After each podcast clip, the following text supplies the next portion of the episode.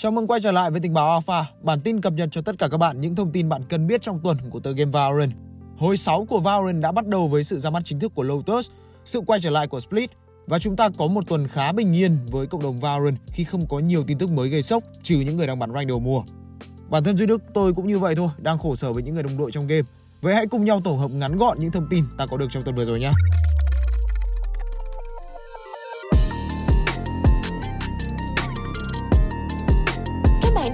The Cooldown Podcast, nơi tổng hợp những thông tin đáng chú ý, những câu chuyện bên lề và tất cả những gì bạn cần cho nhịp sống esports mới. Đầu tiên, chúng ta cũng đã có được thông tin về những đội hình mới được thành lập và cả sự quay trở lại của những tuyển thủ từng nổi đình nổi đám trước đây. Và cái tên mà tôi muốn nhắc tới là Sinatra.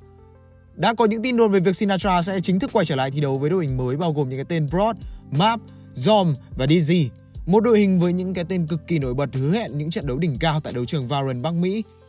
Họ sẽ thi đấu cùng nhau tại vòng Last Chance Qualifier để tìm kiếm cơ hội tham gia vào Challenger Speed 1 của khu vực NA.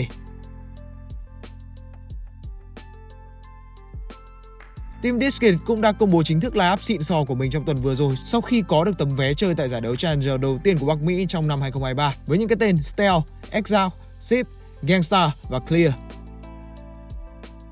Team Disket là một trong bốn cái tên vượt qua Open Qualifier của NA để tham gia Split 1. Ba cái tên còn lại là Breakthrough, Oxygen Esports và Dark Radio.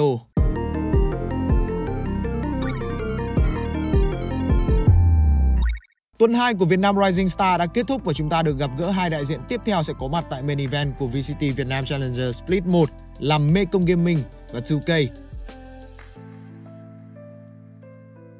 Mekong Gaming trong xuyên suốt tuần 2 của VVSA đã thể hiện sức mạnh hủy diệt khi không hề thất bại bất kỳ một map thi đấu nào trong toàn bộ vòng playoff của giải đấu, mang về ngôi vị quán quân tuần 2 cũng như tấm vé tham dự main event.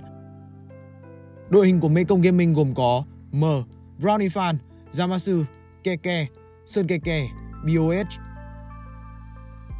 2K cũng đã có một khởi đầu khá ổn trong vòng playoff nhưng họ cũng gặp khó khăn khi đối đầu với Melgang, thất bại 0-2 trước Mekong Gaming và về nhì tuần 2. Đội hình thi đấu của 2K bao gồm Ju, Slat, Hien, Versace, Kong và Nguyên.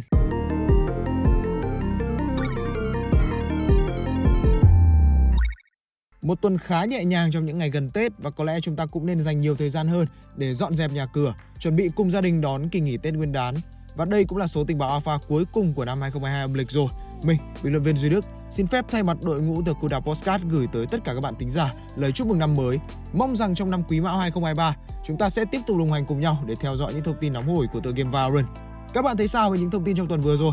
Hãy chia sẻ bình luận, suy nghĩ của các bạn cho The Kuda Postcard biết nhé. Đừng quên theo dõi những thông tin mới nhất của bọn mình. Những chương trình mới sẽ được tiếp tục lên sóng trên các kênh truyền thông, các trang mạng xã hội. Còn bây giờ thì mình là bình luận viên Duy Đức. Xin chào và hẹn gặp lại các bạn trong số tiếp theo của Tình báo Alpha. Và một lần nữa, chúc một năm mới